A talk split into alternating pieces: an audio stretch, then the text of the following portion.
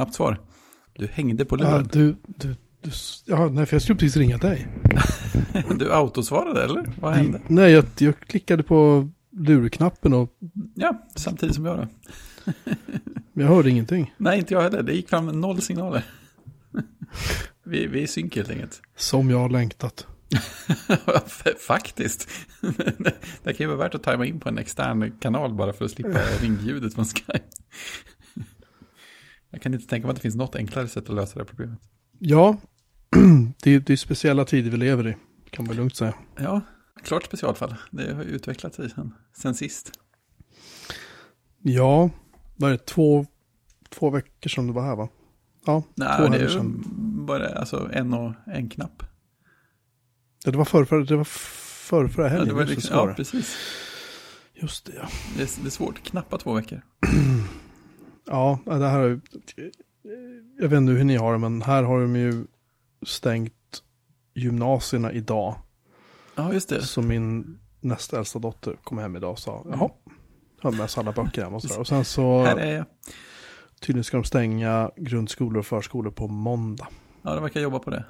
Ja, jag såg någonting om att måndag är tydligen planen. Ja de, ja, de jobbar för att ha fått igenom lagförslaget då så att de kan göra det. Jaha. Det, det, är- det, är- det är coolt att man kan vara effektiv även i regeringssammanhang när man verkligen behöver. Men, men de behöver tydligen ett lagförslag för att man ska få göra det över hela linjen. Annars måste man tydligen, får man bara stänga skola i samråd med en smittskyddsläkare eller någonting sånt där var det. Så de, eh, det är väl en effektiviseringsprocess helt enkelt. Okej. Ja, det hade jag faktiskt ingen aning om. Nej, det var...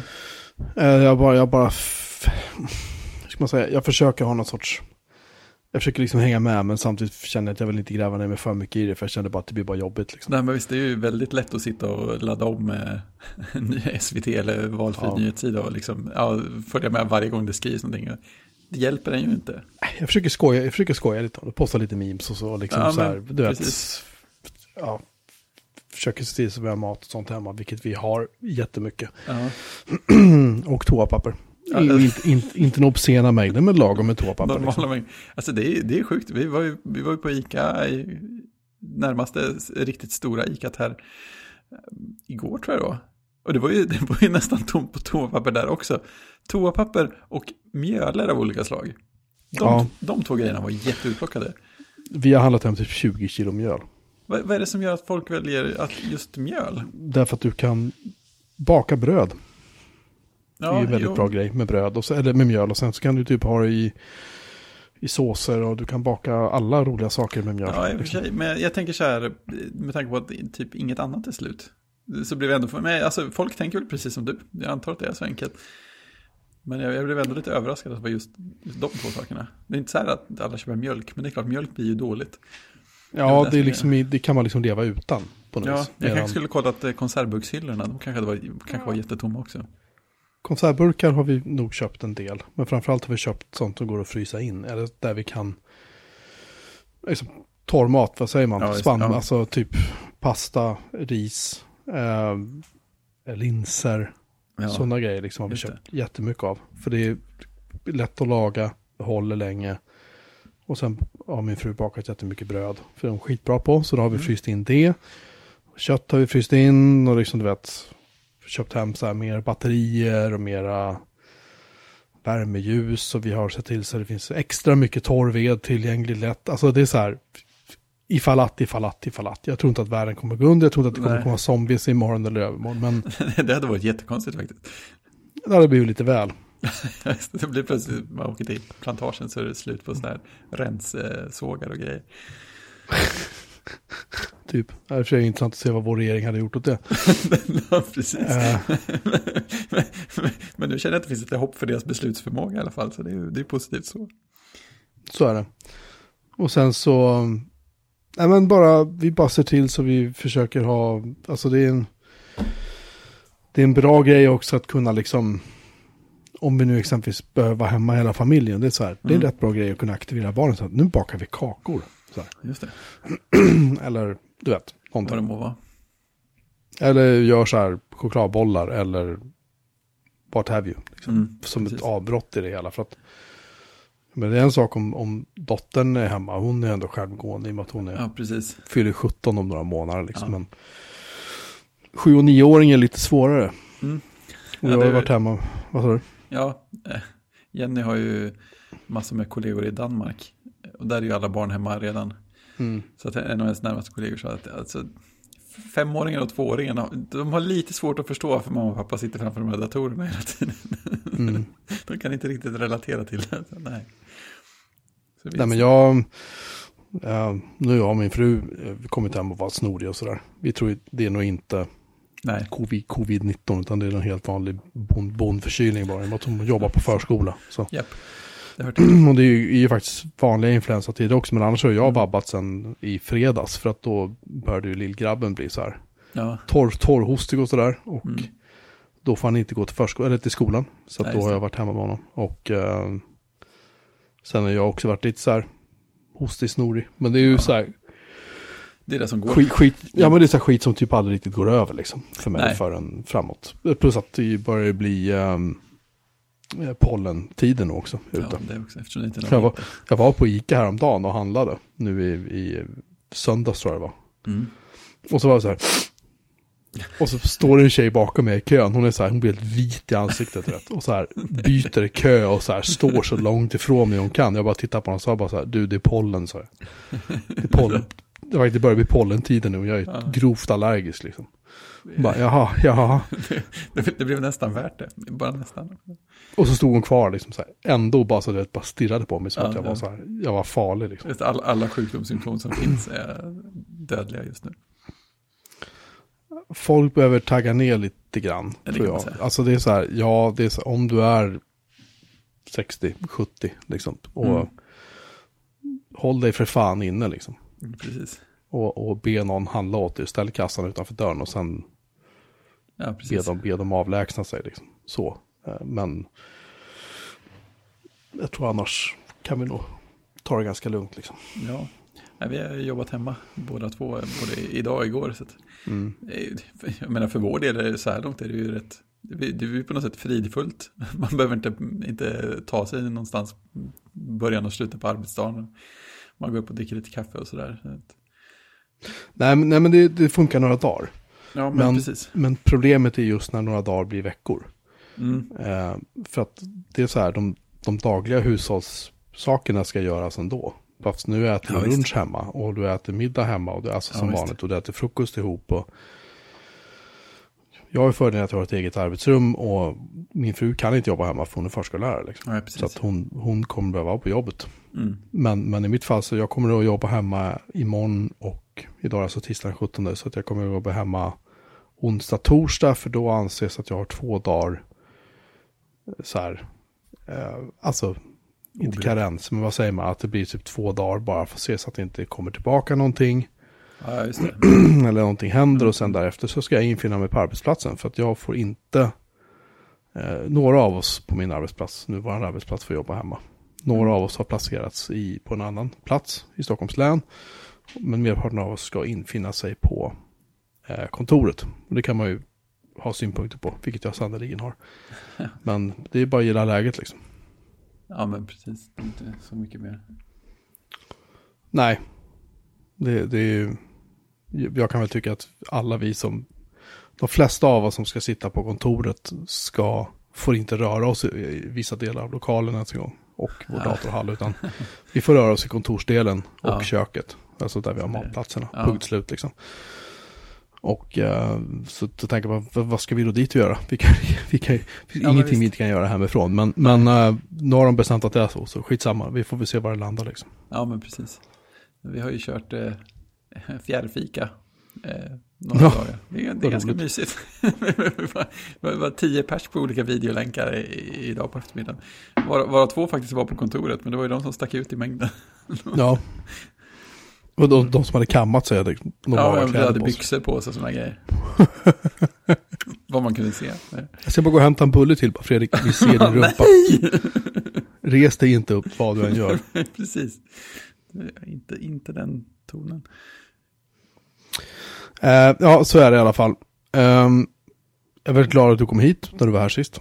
Väldigt Ja, det var mycket trevligt. Vi fick ju eh, bonköra lite in till stan för att du skulle hinna med tåget. Lite så. Eh, Men det gick bra. Det, Det gick bra. Alla, alla tidsuppskattningar du sa eh, höll ju precis. ja, jo. Det var på håret så att, Ja, det kan man verkligen säga. Men eh, Åka det, då. var så, det- räckte ju. Det var lagom. ja du verkligen bara gled ju in i tunnelbanan och gled på tåget och bara Ja, så här, ja. Ja, om jag minns rätt så stod det till och med inne när jag kom ner. Så det, Ja, som jag sa, jag ringde några samtal. Så. ja, exakt. Ja, nej, men det var, det var jättetrevligt faktiskt. Det var, det, jag, har Ja, inte lyssnat på, jag, har, inte hunnit lyssna på avsnittet än, men jag har förstått att det tydligen blev långt. Ja, ja men det, det blev ändå kortare än verkligheten. Det blev inte längre. Nej, det var väl bra att vi kanske klippte bort lite blaj sådär. Ja, några... PO säger att det ser dött ut på livesidan. Jag vet inte hur det brukar se ut, förutom att... Ja, men han, kan- eh, han bytte webbläsare sen. Jaha. Ja, nu ser jag. Funkar inte i Chrome. Ja, det är Ja. konstigt. Varför funkar det i... Ja, jag vet inte. Nej. Jag, jag upplever saker med Firefox utvecklar utvecklarvarianten av Firefox där man ska göra vissa saker i eh, i, eh, vad heter det, V-center exempelvis. Så går det inte att klicka på vissa knappar med Firefox Developer Edition. Utan då Oj. måste jag ha Sa- Safari eller Chrome. Och Chrome har, jag, Chrome har jag avlägsnat från min dator nämligen. Så att Ja. det, det blir Safari. I alla fall. ehm, nej men det var väl, det var väl kul. Nu får Ja, vi sikta på avsnitt 250 nästa gång. Då får jag väl komma ner till, till Göteborg Ja, och så får vi precis. väl... ehm, Jag, jag sitter och tittar på min MacOS 10.2 eh, kartong här. Ja! Jag är så glad att du, tog, att du fick den och tog den. Att du tog hem den och så här. Ja, den är jättemysig. och de är fina. Mm. Själv tycker jag att det är rätt skönt. Ehm, för de som inte vet så var jag vår, vår kära vän um, Singo, aka Marcus, var här. Han kom upp på söndagen, alltså dagen efter att vi hade haft våran eh, eh, episka eh, avsnitt 200 inspelning. Eh, och jag var inte jättetrötta var vi inte, men i alla fall hur som helst så blev det lite tajt med tid just därför att jag skulle skjutsa Fredrik in till till, eh, en, till Danderyd. Mm. Så att han kunde ta tunnelbanan till stan. Mycket ädelt. Eh, ja, och grejen var att, och, och tanken var väl att Singo skulle dyka upp vid, ja, så här 11-12 någon gång. Och 12, ja, ett kanske någon gång. Jag var så här, alltså vi behöver dra typ så här. Japp. Halv två eller vad klockan var. Halv, kvart, jag kommer inte ihåg när vi skulle dra. Halv två, kvart ett två någon gång. Någonting sånt. Och, eh, och, men då dök de faktiskt upp. eh, den gode Singo och hans kompis. Och så snabbt så packade vi deras stackars V70 knökfull med prylar. Ja, Som han, som han fick. Stort SAN och, och servrar och kassar med prylar med datorer. Och Och minnen och grejer. minnen och tangentbord och shuttlemaskiner. så Åtta, nio stycken tror jag han fick. Och jag vet, jävlar vad jag masade på. Alltså det var ju allt som jag ville bli av med och mer därtill. Tog han med hem och gammal Mm. brandvägg och så var han har börjat plocka ihop och sätta i drift, sätta de här grejerna i drift. Det är så tre, Det är jättekul. tre, tre mackar, tre, tre Mac, en, nej jag skulle säga en, Ja, just en Air. en, en vit Macbook, en 15-tums Macbook Pro från 2000, det var första Intel 15-tums-varianten tror jag det var. Oj, oj, det är Och- tidigt. Och en, ja den funkar, den kör han faktiskt uh, 10-7 på. Och en Mac, 11-tums Macbook Air som min dotter fick, som var ganska ny då hon fick den, men som hon sen lyckades hälla saft på. Just det. Eh, för hon hade den i sängen och så, tyckte, och så hade hon mag och skyllade på sin mor, för det var tydligen hennes mor som hade gjort någonting så att saften spilldes. Jordbävning. Jag, jag minns inte detaljerna, det var flera år sedan. Man tänkte, den där kan han ju säkert, om man hittar typ något nå logikkort eller någonting på en likadan modell som har typ spräckt skärm eller någonting, för det händer ju ganska ofta. Kan man ju ta ur den och stoppa i det kortet i den där maskinen och så kommer han ha en jättefin 11-tums Macbook här. Eh, det var min plan, så ja. han, han tog mig en jäkla massa prylar hem. Och det var jättekul. Mm. Körde nästan 30 mil enkel resa för att komma och hämta allting. Ja, det är bara en sån sak. Ehm, sen har vi fått ett förslag via eh, Bo Dahlström, via min BBS faktiskt. Hä? Mhm. Eh, han tycker att vi ska ha filmtips och sånt sist i programmet. Ja, Tycker jag är en bra idé, så därför har vi det från och med nu. Jag, jag tänker inte ens fråga det, utan jag har bara bestämt nej, att det är så. det tycker så. jag. Jag är med. En sån, eh, måste vi ha en jingle och sånt för det nu eller? nej, jag tror vi bara Nej, vi... Nej, eller ja, nej. Sen har Tommy Eng hört av sig och tipsat om en firma som kan konvertera VHS-tejper till finfina digitala format. De finns Oh. på bgavideo.com. Jag har beställt en kartong därifrån som man kan göra. Så det ska komma hem någon sorts kartong och så ska man lägga ner en emballage, ska man lägga ner sitt videoband och skicka tillbaka det. Så ska de göra någonting så här. Ja, spännande. Nå- nå- Något voodoo där. Ja, det, det var väl typ en vecka sedan. Jag har fortfarande inte sett den här kartongen, så vi får se. Men de finns i alla fall.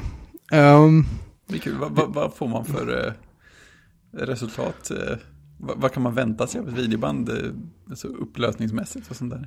jag vet faktiskt inte. Eller- Ärligt talat. Nej, Allt jag, allt, jag, allt jag vet är att de, allt jag vet man får på ett USB-minne. Ja, ja, men det är, det är väl ungefär det man behöver veta också, tänker jag. Ja, det blir nog inte många meg, men Nej, precis, det borde gå in en del. eh, vi får se. Om dyker den upp så ska jag skicka in den så ska jag sen lägga upp den här uh, Steve Jobs grejen. Och jag har, jag har en plan för det här nämligen. Mhm. Oj, är den eh, hemlig? ah, vi, vi kommer till det senare. Hur som helst, vi ska Oh, nice. avhandla lite så här uppföljningssaker. Eh, Formalia. ja, eh, Nextcloud-klienten har i alla fall jag klagat på att den kra- kraschar på min Mac typ jämt. Mm. Sen jag uppdaterat till Catalina har den inte kraschat en enda gång. Oj, är det största, största fördelen med Katalina hittills kanske? Eh, ja. I övrigt har Katarina varit ganska miserabelt. Det har så här, eh, iMessage, eller messages, förlåt, kraschar. Mailen kan bara få en badboll på helt plötsligt. Massa kom, jag har fått det typ en eller två kernel panics. Gisses. Ja, den beter sig sådär, men, men ehm, för det mesta så håller den sig faktiskt på, på benen. Ja, den hade en förvånansvärt stark inledning precis när du installerade det. Ja, eh, på tal om det. ja, just det. Den större grejen. så här, ja just det, för jag fick ju ett ryck och tänkte så här, nu ska jag VMware bort, nu ska jag gå till eh, KVM och så ska jag virtualisera allting och det ska vara open source. Och, och det funkar skitbra, det är inget snack om det. Eh, Jag fick faktiskt bättre prestanda på Linux-maskinerna under KVM än vad jag fick under VMware, vilket i och för sig inte är jättekonstigt. Men KVM kommer med vissa nackdelar eh, som jag hade lyckats förtränga. En av dem var att eh, det går att så kallat live-migrera, det vill säga flytta maskiner under drift från en lagring till en annan. Det går att migrera dem mellan olika fysiska servrar också. Liksom, eh, problemet var att jag hade satt upp alla servrar med ett format, eh, lagringsformat som heter QCOW2. det låter ju som att be om problem. Q, QCOW2, nej men det, det är liksom, det är, så här, det är det bra formatet. Men sen kan man dessutom ha så här, kan de vara RAW eller så kan det vara QCOW2 så kan det vara så finns det typ några format till. Och ska man live-migrera maskiner mellan olika fysiska noder kan de inte vara QCOW2. Mhm. Och sätta igång, konvertera alla de här filerna. Eh, det är väl okej om en, en maskin är typ så här, här har vi en lagringsfil, det vill säga hela maskinens disk och allting. Ja, den är 4 gig, ja det går rätt fort så här. Ja, Men om den är 150 gig, det är en annan sak. det tar några timmar att göra liksom. Så därför så kände jag att nej. Ehm, och sen var det det här med att få det att funka med mitt kära SAN som nu har bestämt sig för att fungera bra igen. Så jag stoppade i rätt diskar och så. Så Okej. det kör jag med nu. Så jag tänkte så här, ja men okej. Proxmox då. Jag har ju läst Mattias och många andra och liksom Ilder, alla har haft bra intryck av Proxmox. Okej, bra. Nu ska jag ge Proxmox en ärlig chans. Så jag satte upp Proxmox på en annan maskin och liksom började migrera över maskinerna till det. Och så sa jag så okej vad gör jag med mitt Fiber Channel SAN? Jo, jag eh, säger bara, jag skapar en, en volymgrupp under det här LVM som det heter. Eh, Linux Volume Manager. Och sen tar jag om för Proxmox, här är min volymgrupp. Och då säger Proxmox, cool, nu skapar jag eh, logiska virtuella eh, alltså diskar yep. för varje enskild VM, alltså virtuell maskin som jag placerar på Fiber Channel-sanet. Varför den gör så vet jag inte, men den tycker väl att det är en bra grej. Då kan den ta snapshots och sådär. Och allt det där rullar på skitbra. Och sen tänker jag att äh, men jag ska sätta upp, nu ska jag sätta upp ett kluster. Så att jag kan börja lastbalansera mellan två maskiner, för jag har två maskiner igång. Eh, och där någonstans så börjar saker och ting gå åt helvete, rent ut sagt. För att vad jag gör är att jag sätter upp klustret på den maskinen där alla VMar låg på redan. Det får man inte göra. Okej. Och grejen är att den låter dig göra det. För att när du sen ska joina, så när du sen ska joina in den maskinen som inte har några VMar på alls, så går inte det.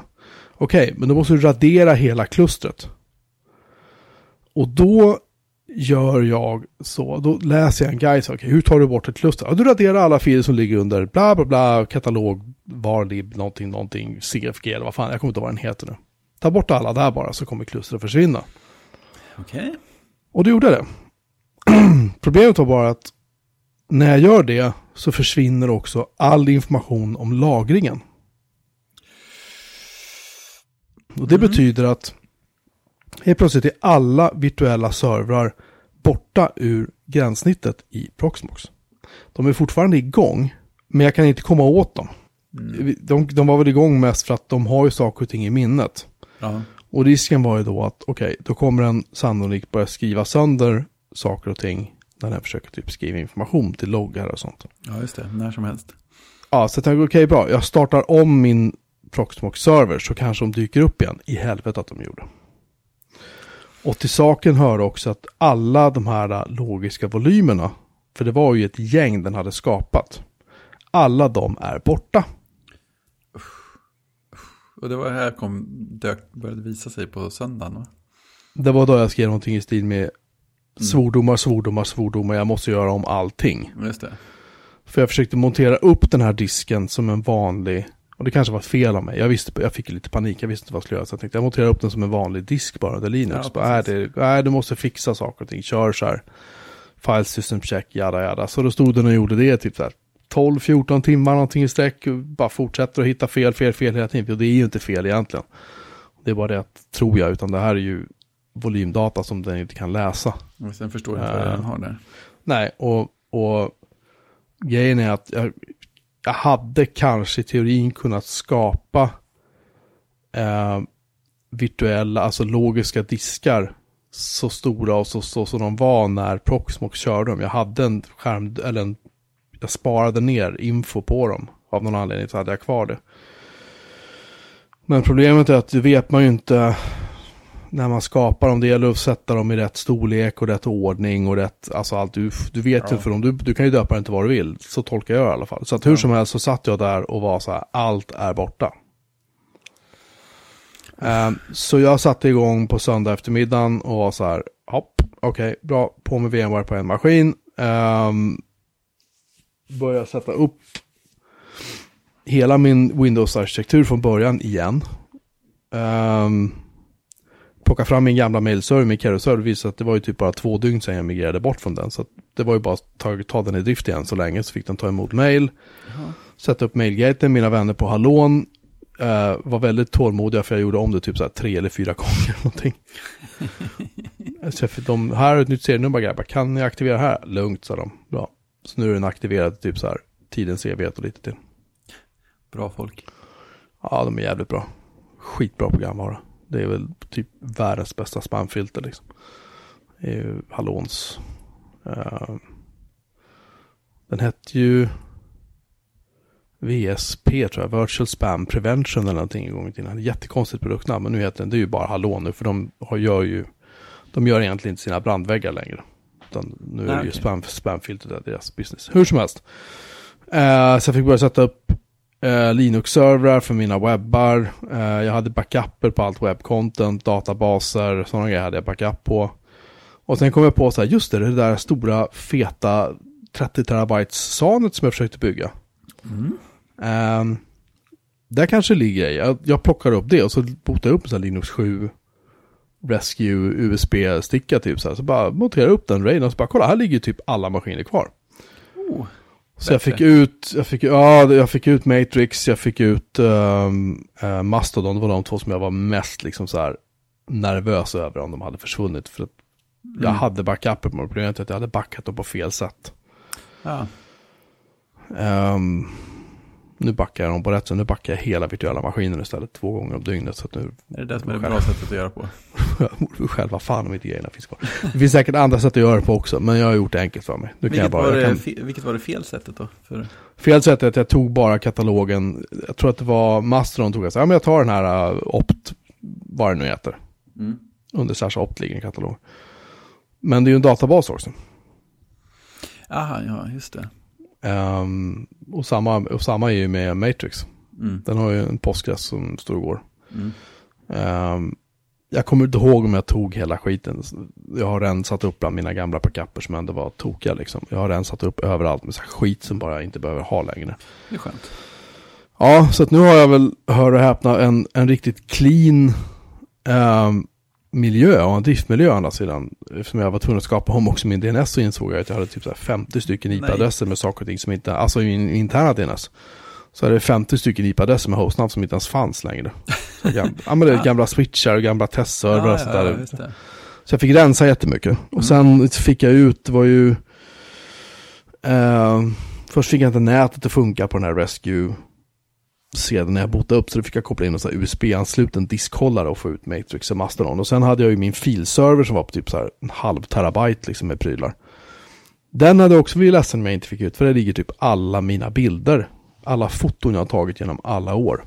Ja, Eftersom jag, eftersom jag inte har någonting hos Apple längre.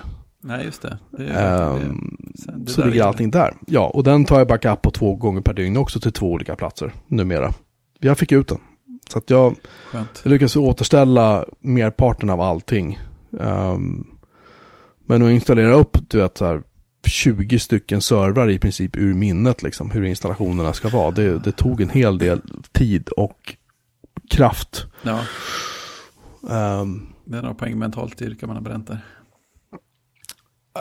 ja, jag har bränt, jag har bränt fem år av mitt liv också känns som. Ja, Och grejen är att jag, jag tänkte så här, shit, nu kommer folk väldigt sura över för att, för att våran Matrix-server, vårt chattrum Mm. har varit nere. Så här, det första någon säger när jag kommer in, åh fan, tack för att du så här, håller den här grejen igång. Och så här, tack, Ja, bra jobbat. Och man blir så här, jaha, ja det var också sätt att se på det, det hade jag inte riktigt tänkt på. ja, men precis. Och för jag, vill, jag vill ju inte göra folk besvikna, för jag vet att Nej. nu börjar folk hänga här. Då vill man ju inte gärna att det ska försvinna typ så här, Nej, två dygn. Liksom, för att, det, det var ju en jävla stress för mig. Liksom. ja, ja, men det är klart. Känt Samma sak. Mastodon, Mastodon vet jag många har reggat sig på också. Det känns ju, känns jätteviktigt att den är uppe liksom. Mm.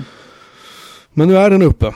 Nu är Jo. nämligen VM, är uppsatt igen och världen är i någon sorts harmoni och jag får bara leva med att ska man ha grejer som lirar, i alla fall som jag får att lira, så ska jag köra eh, VMware Japp. och inte någonting annat. Påminn mig ifall jag någonsin börjar mumla om att jag ska byta igen. får du göra på någon annans maskiner. Nej, jag tänker inte röra det här igen. Det här har Nej, varit extremt utmattande. Jag, Ja. jag la, alltså först hela migreringen från VMware till, till ehm, eh, KVM och sen till Proxmox. Det var typ så två veckors jobb. Alltså inte hela dagarna, det var någon timme här och där liksom. Ja, ja, Och sen, och sen när det här brakade så var det ju två och ett halvt dygn bara konstant liksom hackande. Bara för att få upp allting. ja. Och då pratar vi oavbrutet. Liksom. Mm. Manuellt jobb hela vägen. Ja, eftersom min kickstart-server gick åt helskotta också, den har jag fått bygga upp igen. Men Mm. eftersom den gör ju saker och ting mycket, mycket enklare. För det säger jag bara här, vi skapar en virtuell maskin.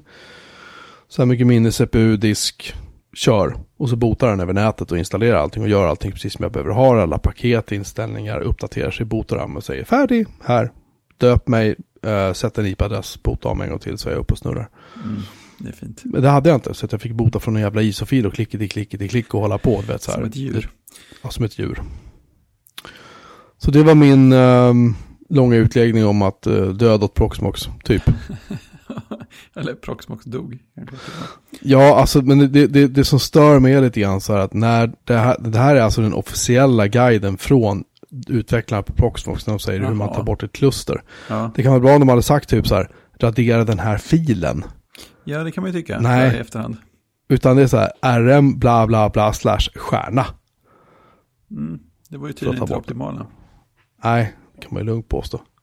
Men hade det kunnat gå vägen om man hade tagit bort bara vissa filer? Eller? Är det... Tagit bort rätt filer så hade det gått alldeles utmärkt. Ja, det hade gjort det? Ja, okej. Ja. ja, det hade varit rätt skönt om de hade. För annars tyckte jag att Proxmox, det, det lirade på bra. Alltså så, jag, jag säger att Proxmox, det är lite grann på skämt. För att jag, jag tycker i grund och botten att det är rätt nice prylar liksom. Men jag känner lite grann att de kanske gapar efter lite väl mycket. De här, det här gänget som gör plattformen liksom. De vill gärna ha mycket, mycket, mycket funktioner liksom. Ja, jag förstår. Så kanske inte alltid liksom jag vet inte, de kanske inte alltid räcker till. De kanske inte alltid har de musklerna som krävs för att få allting i hamn. Liksom. Så att, men, men jag tycker överlag att det är skitnice programvara, det är inte det. Men de här grejerna, man kan liksom inte... Um, så här, jag förstår lite grann varför de gör som de gör. Därför att vi med, med, med LVM och hela den här grejen på, när man kör typ ett SAN. Så är LVM det enklaste sättet att dela de lagringsytan liksom. Uh, mellan mm. flera maskiner som är anslutna till samma SAN. Annars får du köra iSCSI eller NFS eller någonting. Det är de enda sätten att göra det på. Och NFS kräver dessutom ändå att du kör något sorts filsystem som är klusterkänsligt. Uh, och det är liksom inte de här EXT4, de här standardfilsystemen då som följer med Linux. Utan hur som haver, jag tror att Proxmox skulle funka skitbra. Uh, men jag orkar inte försöka en gång till. För jag, jag, tror inte att det passar min setup. Och sen var det en, en intressant grej som jag läste. Och det är att um, om man kör, det var någon som hade jämfört Proxmox och VMware och jag tror det var de två. Och någon sa det att om du kör Proxmox så får du räkna på att du får högre strömförbrukning på servrarna, vilket jag inte riktigt förstår varför. Okay.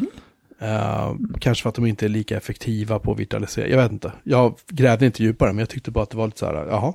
Det var ju, det var ju intressant liksom. det var ju intressant liksom. Som en bisats liksom. Ja.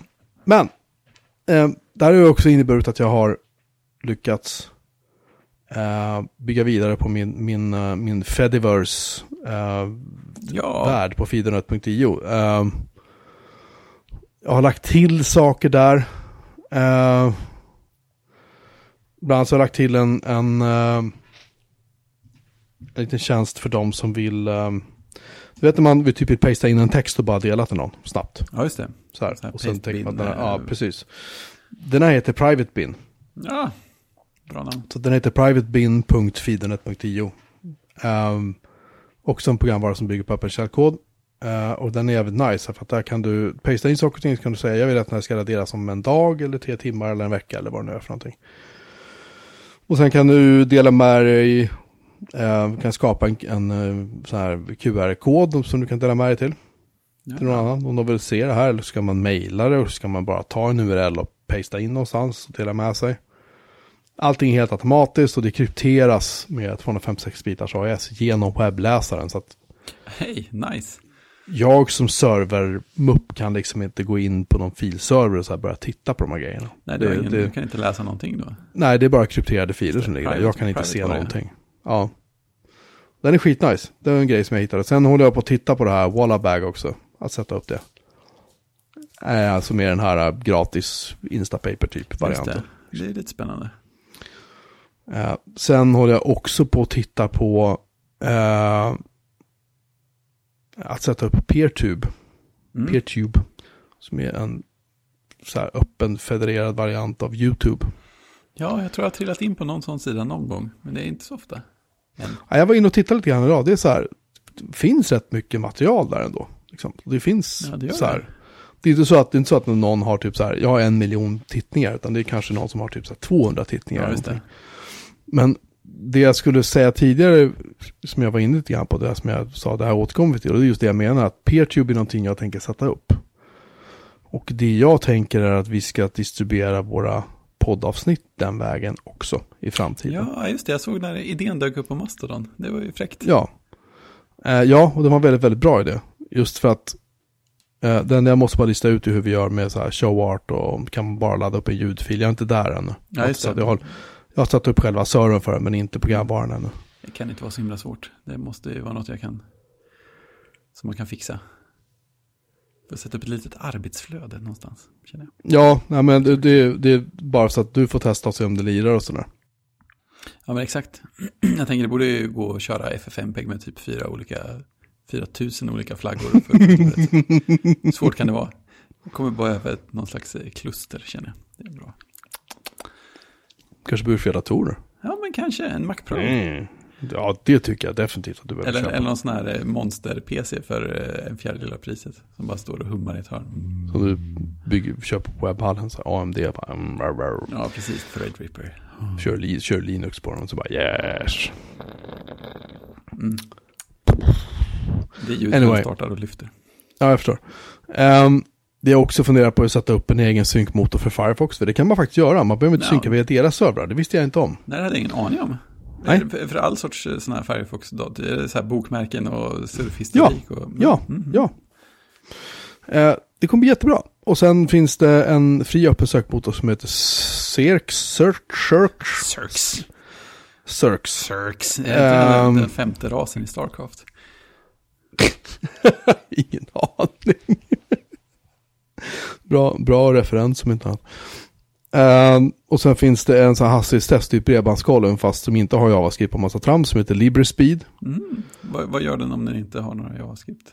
Eh, bra fråga. Men den kan ju göra på källkod, serversidan i och för sig. källkoden ligger på Fast- GitHub. Det är allt jag Ja, kan säga. intressant. Ja, precis. Ja, jag, vet, jag vet dock inte hur jag ska kunna sätta in den på min webbsida, men jag ska väl säkert ha tid för det också.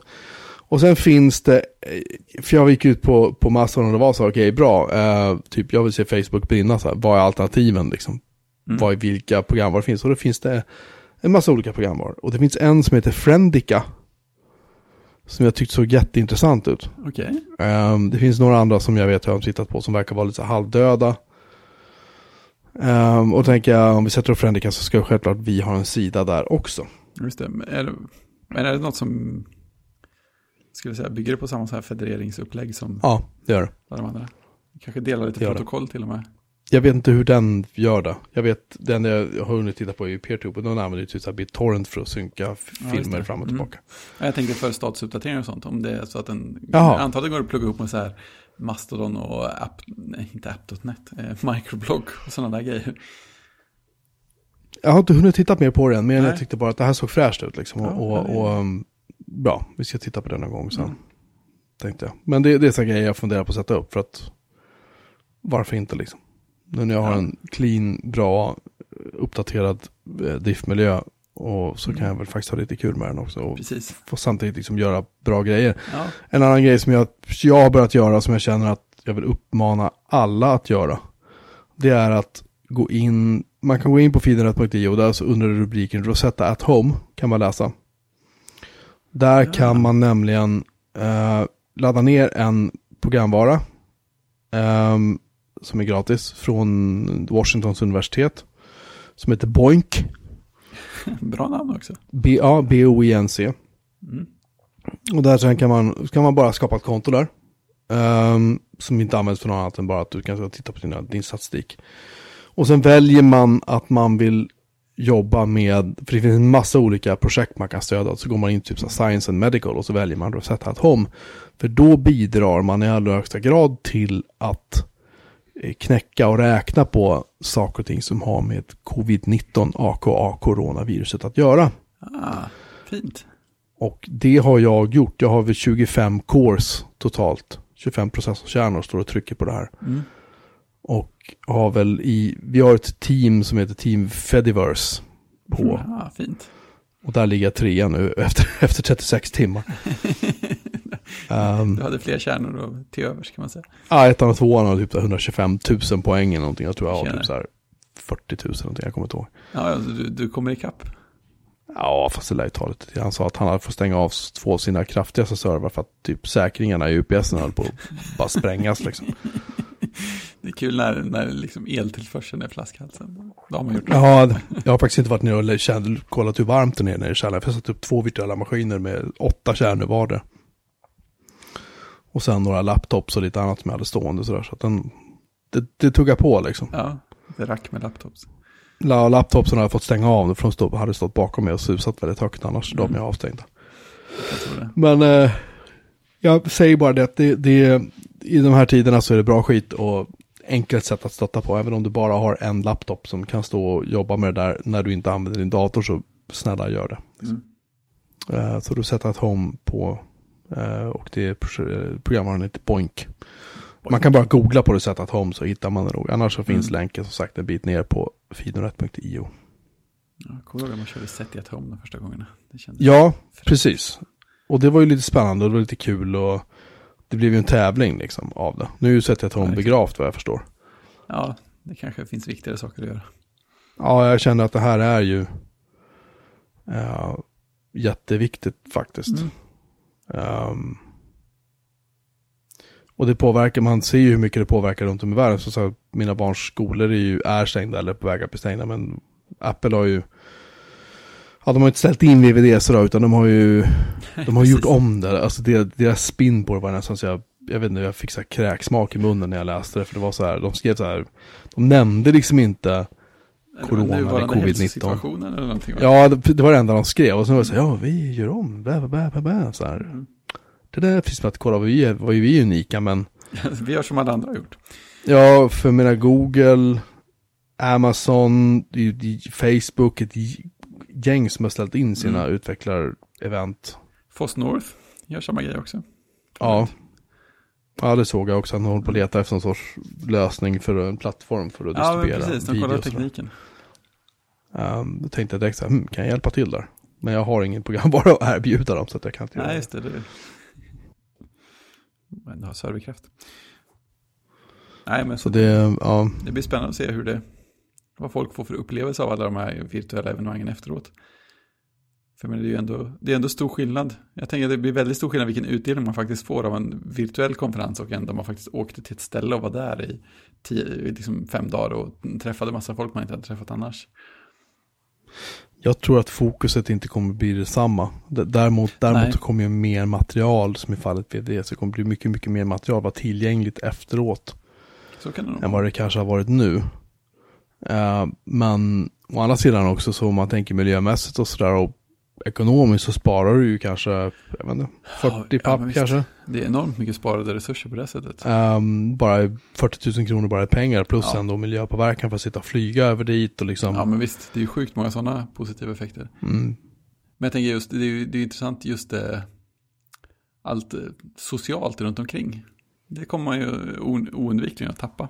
Det är intressant, tänker jag, att se eh, lite hur folk tar sig an det. Om, eh, mm, om, man fokuserar, om folk fokuserar lika hårt på att vara på den virtuella Google I.O. som de hade gjort på att faktiskt resa till den riktiga.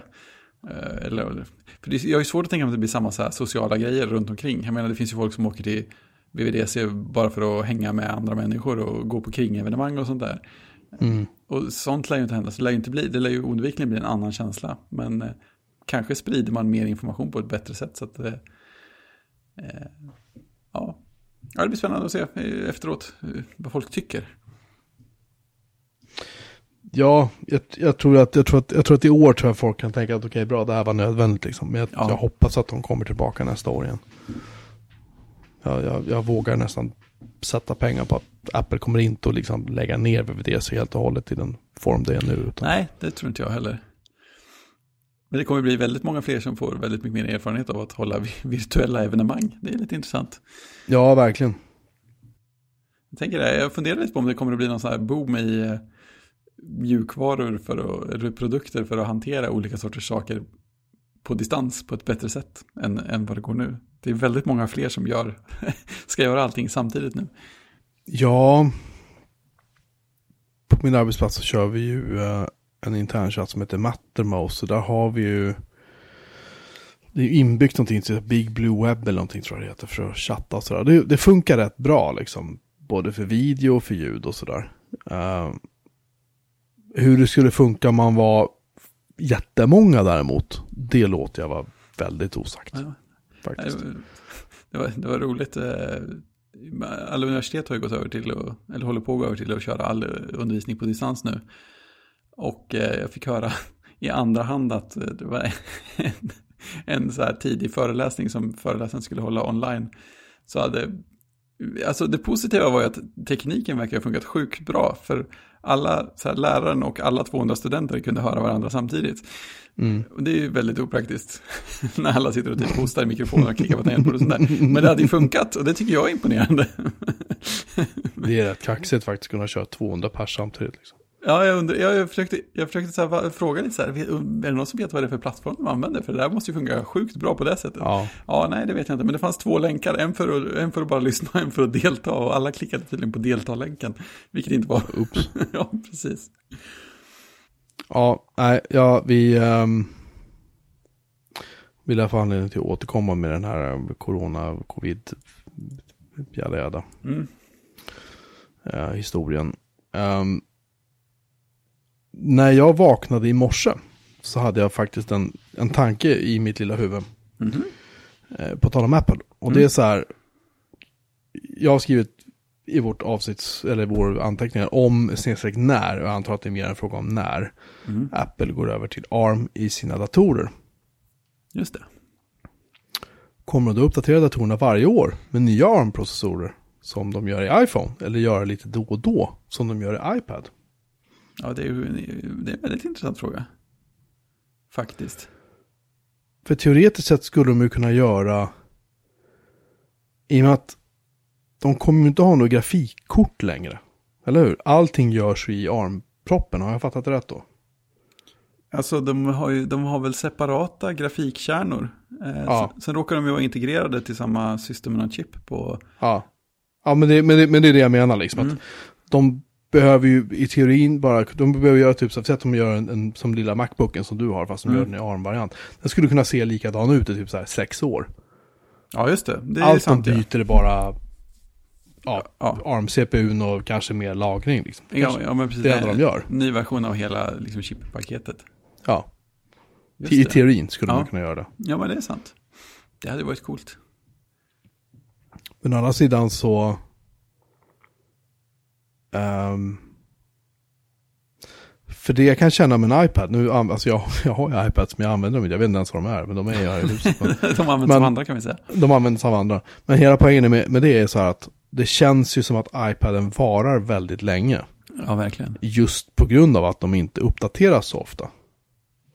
Medan en iPhone känns ju mer som en slit och släng-grej på sätt och vis.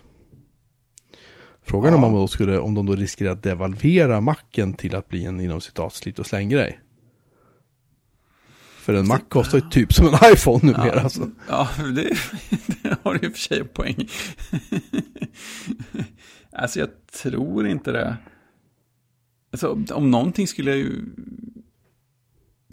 Skulle jag kunna tänka mig att en, om det blir en bra första generation med ARM-mackar eller andra version om man så vill. Alltså någon Mm. tidig, att någon tidig generation där blir väldigt långlivad för att Ja, nu kom, det, nu kom den här Macbooken. Den har liksom fem timmar längre batteritid, ingen fläkt och går jättetyst och är snabbare. Mm.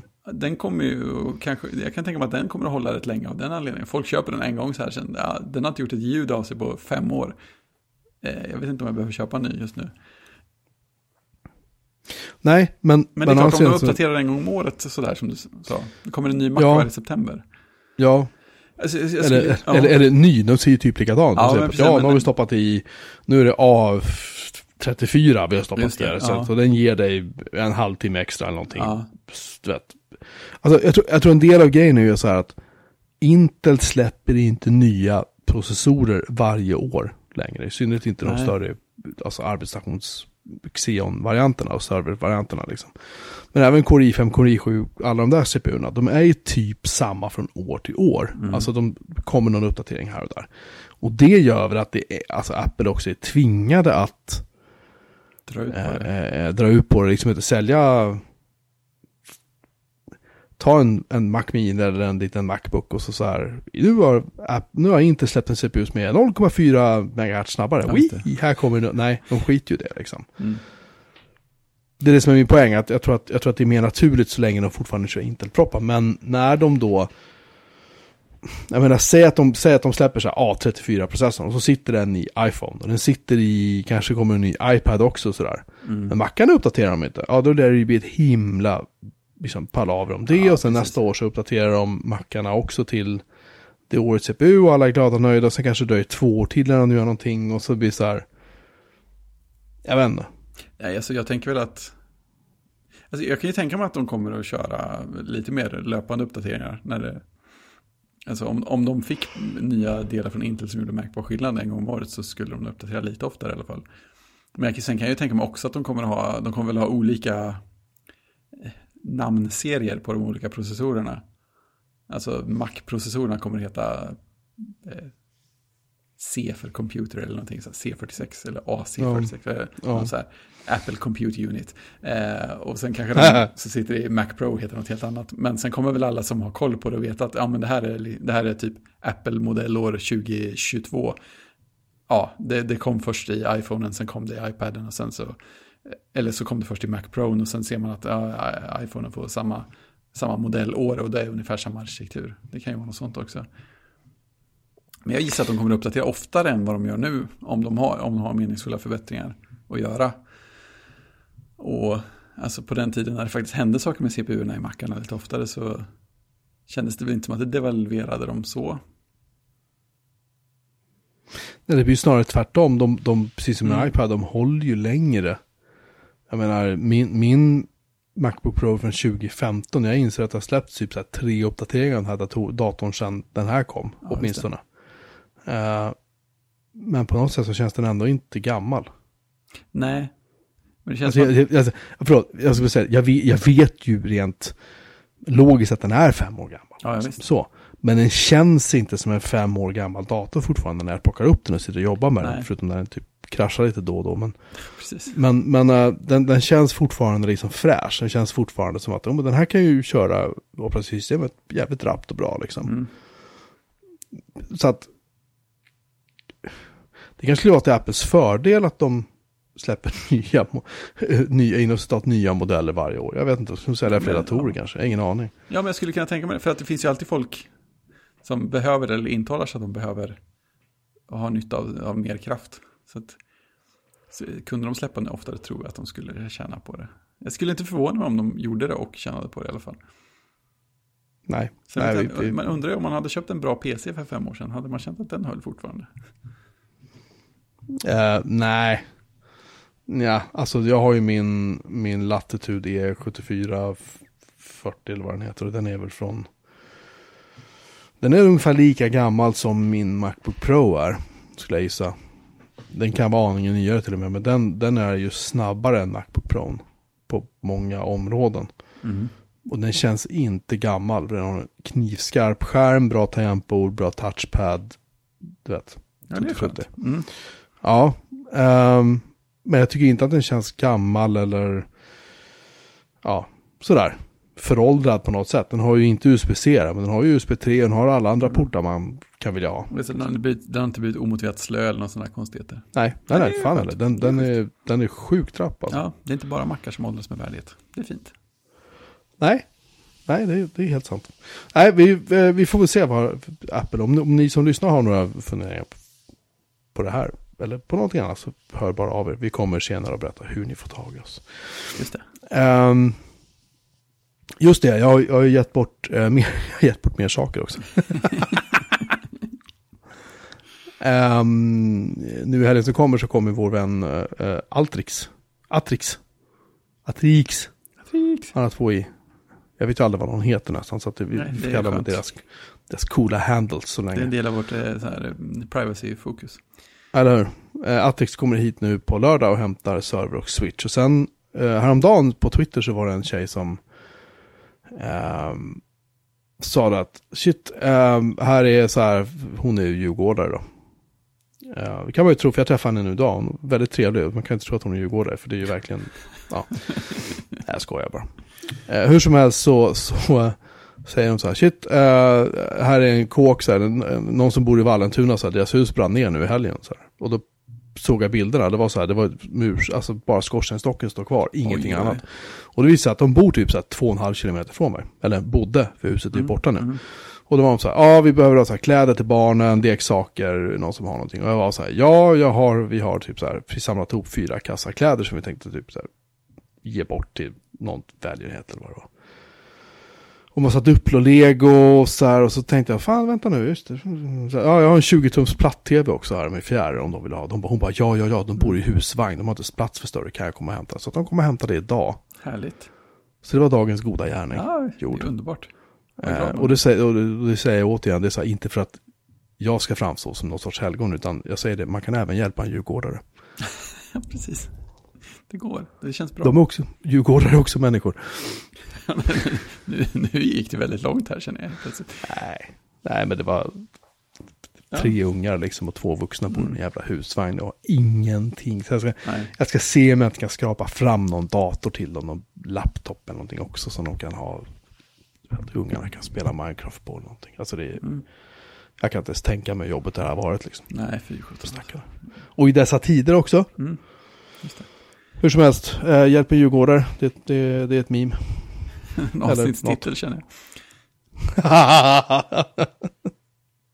ja, eller hur? Ehm, just det. Ehm, för de som gillar retrodatasaker också ska jag nämna. Jag, det avsnittet handlar mycket om mig, jag vet att jag ber om ursäkt för det. Ehm, men det här kan faktiskt vara något som folk faktiskt vill veta. Det är så här att när vi gav ut Datamagasin Retro nummer ett så hade jag skrivit en sån här gigantisk lång artikel om Datamagasins födelse. Alltså hur tidningen kom till en gång i tiden. Eh, 1985. När de började sy ihop det här tills den släpptes året efteråt. Den artikeln har Anders som äger Datamagasin haft den goda smaken att trycka upp och eh, inkludera i det senaste numret av vanliga datamagasin. Så om man missade Datamagasin Retro nummer ett och vill läsa den här artikeln. Jag har ett smakprov på min hemsida av det, men det är verkligen bara typ så här 10% av all text. Ja, Det är en, ordentlig lång, artikel. det är en lång artikel. Ehm, som tog mig typ två månader att skriva liksom. Till och med. Jag minns inte, jag för mig det var två månader. Det var så otroligt mycket jobb och faktakoll och folk skulle intervjuas åt höger och vänster. Det var ett jäkla pusslande liksom. Den finns i alla fall, man kan gå in på Datamagasins hemsida, datamagasin.se och beställa den här tidningen. Jag tror den kostar typ 89 spänn eller någonting.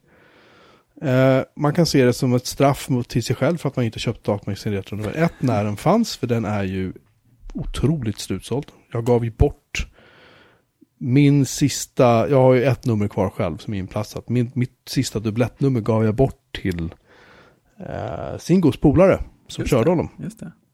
Som också är Amiga-nörd. Han hade missat nummer ett så han fick det. Fint. Av mig. Mm. Eh, men hur som tvärslut. helst, vill, vill, vill man, vad sa du? Nu är den tvärslut. Den är tvärslut, kommer aldrig att tryckas igen. Eh, men den här artikeln har då dykt upp, eller har då Anders lagt med i, i eh, det här numret av Datamagasin som är ute nu. Ska vi se, jag har faktiskt något här, det är nummer... Eh, nummer 4 2020. Nummer 4 år 2020. Och den sagt, gå in på datamagasin.se kan du beställa den så får du en pappers... Du får den här i papper. Exotiskt. Härlig känsla. Det är det faktiskt. Rekommenderas varmt. Mm. Eh, Om jag, om jag får säga det själv alltså. Det får du. Jag kan ställa mig bakom det dessutom. Wow, det vouchar. Exakt. Eh, just det. Sen har, vi, sen har vi lite film och tv-tipssaker också. Just det. Vad f- Var var det där vignetten? Ja, absolut. Åh, du, kör, du kör en ATP. eh, Ja, jag har hittat klockan igen. nice. Ja. Okej, då, då får du göra, okej, då, då, då kan du plinga en gång till. Film och tv-tips från Björn Melin. Åh, Snyggt. Jag är den där får du klippa ut så får vi använda den varje gång i fortsättningen. ja, faktiskt. Eller om du vill säga det själv, skitsamma. En podd om teknik körde ju en sån klockringning som avslutning på sina avsnitt. En lång period. Eh, och det gjorde de, eh, de hade med sig klockan i studion och plingade i, i slutet på varje avsnitt. Eh, men Jesper som klippte hade, inte, hade under lång tid inte hjärta att berätta för Johan som plingade i klockan att han hade spelat in det första gången och återanvände det i varje avsnitt. Eh, ja, och Mark Arment som fick hålla på och leta igenom typ hela Ebay för att hitta, för att hitta, för att hitta rätt klocka liksom. Den gamla pajade. Hur som haver, nej men vi har, vi har, jag har lagt in lite tips. Du får hemskt gärna fylla på eller Jag komma vet inte med förslag. Men, för det har vi diskuterat i våran eh, kanal på matrix.feednoret.io. Eh, den här dokumentären om Amazon. Mm. Som första avsnittet sändes då på reguljär gammal stenålders-tv häromdagen. Men där jag då har påpekat mer än en gång tror jag att alla avsnitt, det vill säga två, finns på SVT Play. Mm. Så att jag satt idag och kollade igenom dem. Uh, när min lillpaltig son satt med sin iPad och spelade Minecraft eller någonting. Mm. Riktigt sevärt var det. Eh, det är ju då en journalist från egentligen SVTs motsvarighet och PBS i USA som har gjort den här filmen. Så han är rätt jobbig mot så här flera Amazon-chefer och, och i intervjuerna ställer ganska mycket jobbiga frågor och sådär. Men även andra synpunkter får komma fram. Så det, jag, jag tycker det var ganska balanserat så. Men det gör ju inte att jag vill skaffa mig en Echo. Och det gör ju inte att jag vill bli Amazon-kund liksom. Nej. Mer än vad han är, vilket typ inte alls. Det kan jag förstå. Har du sett den? Nej, det har jag inte. Inte den heller ska jag säga. Jag vet inte om jag ens har varit i närheten av en tv på sistone. Jag vet inte vad jag har gjort istället, men det känns inte som jag har hunnit titta på tv. Jobb, jobbar hemma. Ja, men jag, jag lovar, jag jobbar inte så mycket fler timmar än jag brukar. Um, anyway, den finns på SFC Play. Se den. Jättebra. Och sen kan jag också nämna eh, mer SVT Play, det vill säga tv-serien Homeland, som är inne på sin sista sekund, den, Mm. eller säsong. Den ångar på och den är skitbra. Se den bara. Ehm, sen har nya säsongen av Westworld, säsong 3. Den har nu startat. Jag har inte sett den ännu själv, men jag hoppas hinna se, först, hinna se första avsnittet till nästa vecka. Mm. Men de två första säsongerna har ju varit eh, komplexa. Mm. Ett bra ord kanske. De envisas med att släppa ett avsnitt i veckan fortfarande. Jag tror det och Ja. det tycker jag är jättesympatiskt. Ja, ja, men faktiskt. Och den, men den är, första, eller första säsongen var ju så här som man bara tappade strumporna för det var så Ja, skitbra. Andra säsongen var, lite- började lite grann som att var är de på väg med det här? Och sen blev det skitbra i alla fall liksom. Ehm, när man kommer in i det, man måste greppa det på något vis. Det är en väldigt komplex serie, en väldigt komplex handling och det är så här. Man ska helst se om alla avsnitt åtminstone en gång till när man har sett klart en säsong. Ja. Liksom. Ehm, men den är första avsnittet i alla fall släppt, vad jag har sett. Så Mm. den rekommenderar jag varmt. Mm. Har du sett något roligt? Nej, jag har inte verkligen komma på. Det känns inte som jag har sett någonting alls. Vad, vad har jag gjort? Vad har du gjort? Ja, jag, jag undrar. Bunkra toapapper kanske? Nej, jag har inte, nej, det har jag faktiskt inte gjort heller. Vi har bara normala mängder toapapper. Det, är- konstigt, jag vet. Som en normal svensk familj bara. Ja, det är jätteskumt faktiskt. Så, så gör man inte längre. Det är inte socialt accepterat. Jag tror vi har typ så här 24 rullar ligger i. Utöver det andra halva 24 rullar paket vi har gjort av med så har vi ytterligare 24 rullar ligger. Bara för att vara säkra på att, ja men alltså det är så här, det är en sak man, ni, ni är tre liksom. Vi är som mest fem i det här hushållet. Mm. Det springs en jäkla massa på toaletten här. Har Ja, det blir en viss åtgång. För det är fan vad det går åt toapapper rent ut sagt. Ja, det är så det, Så så det-. Så det är. Ja, så går det när man ligger. Massa barn och skit händer. Ja, jo, det, det är sant. Eller skit, skit, skit är väl fel ord, det är väl dumt sagt. Men. Massa barn och sånt händer. Ett oväntat barn har inträffat. Vill- Vill du ha hjälp? ja, tack. Eller vill, du, eller, vill du starta om? Visste inte att starta om var ett alternativ i sammanhanget. Byt blå skärm. Just det. Nej, det har inte hänt så mycket annat. Eh, eh, det är väl bara massa elände i den här världen den här veckan. Så att jag, Mm. Elände och paus. Karantän. Det är en användare som heter coronavirus toothpaste at gab.com som följer mig på Mastodon nu. Ja, det känns ju oerhört bra. Det, verkar, det verkar lovande va? Mm. Det kan inte, nu kan det bara gå uppåt. Det är nämligen en, inte just om den användaren, men överlag är någonting jag också funderar på. Om man erbjuder eh, PeerTube, man erbjuder Mastodon och alla de här grejerna. Liksom.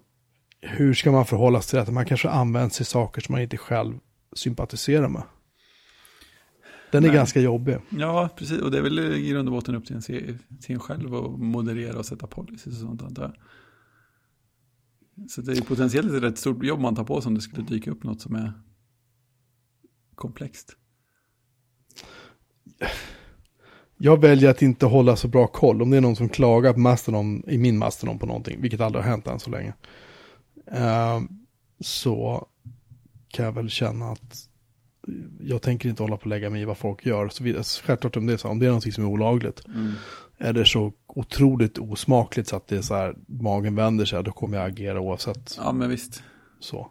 Men eh, annars kan jag väl känna att jag ska inte lägga mig i vad folk gör, för hela syftet med att det här är fritt och öppet är det. Men det, det bara slog mig när, när Coronavirus Toothpaste har börjat följa med här. Ja, men precis. Det, det, kan ju, det kan ju dra iväg lite vilket håll det vill helt plötsligt om det skulle vara. Det är en användare som inte har skrivit någonting. Han följer 74 personer och har inga följare själv. Ja, men vad bra.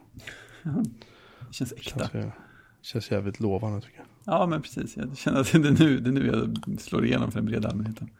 Sen har en annan användare som heter Cuniculus. Som beskriver sig själv som a rabbit eating carrots somewhere. Mm. Han följer 21, har fem följare och skrivit 90, 93 stycken toots. Men hans toots går väl typ inte att ladda. Jag vet inte riktigt vad... Alltså när sådana grejer dyker upp då blir jag lite så här, oh, orkar inte liksom. Mm. Kan vi inte bara hålla det enkelt? Ja, men lite så.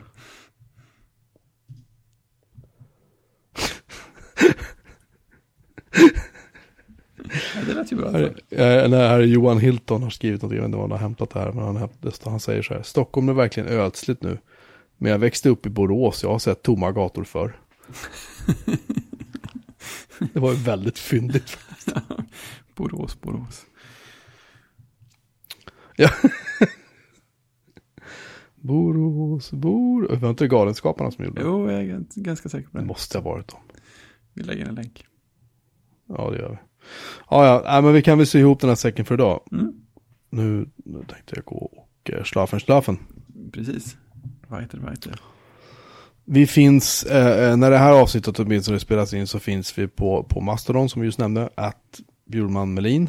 Eh, punkt, mastodon.social tror jag är egentligen den officiella långa adressen här.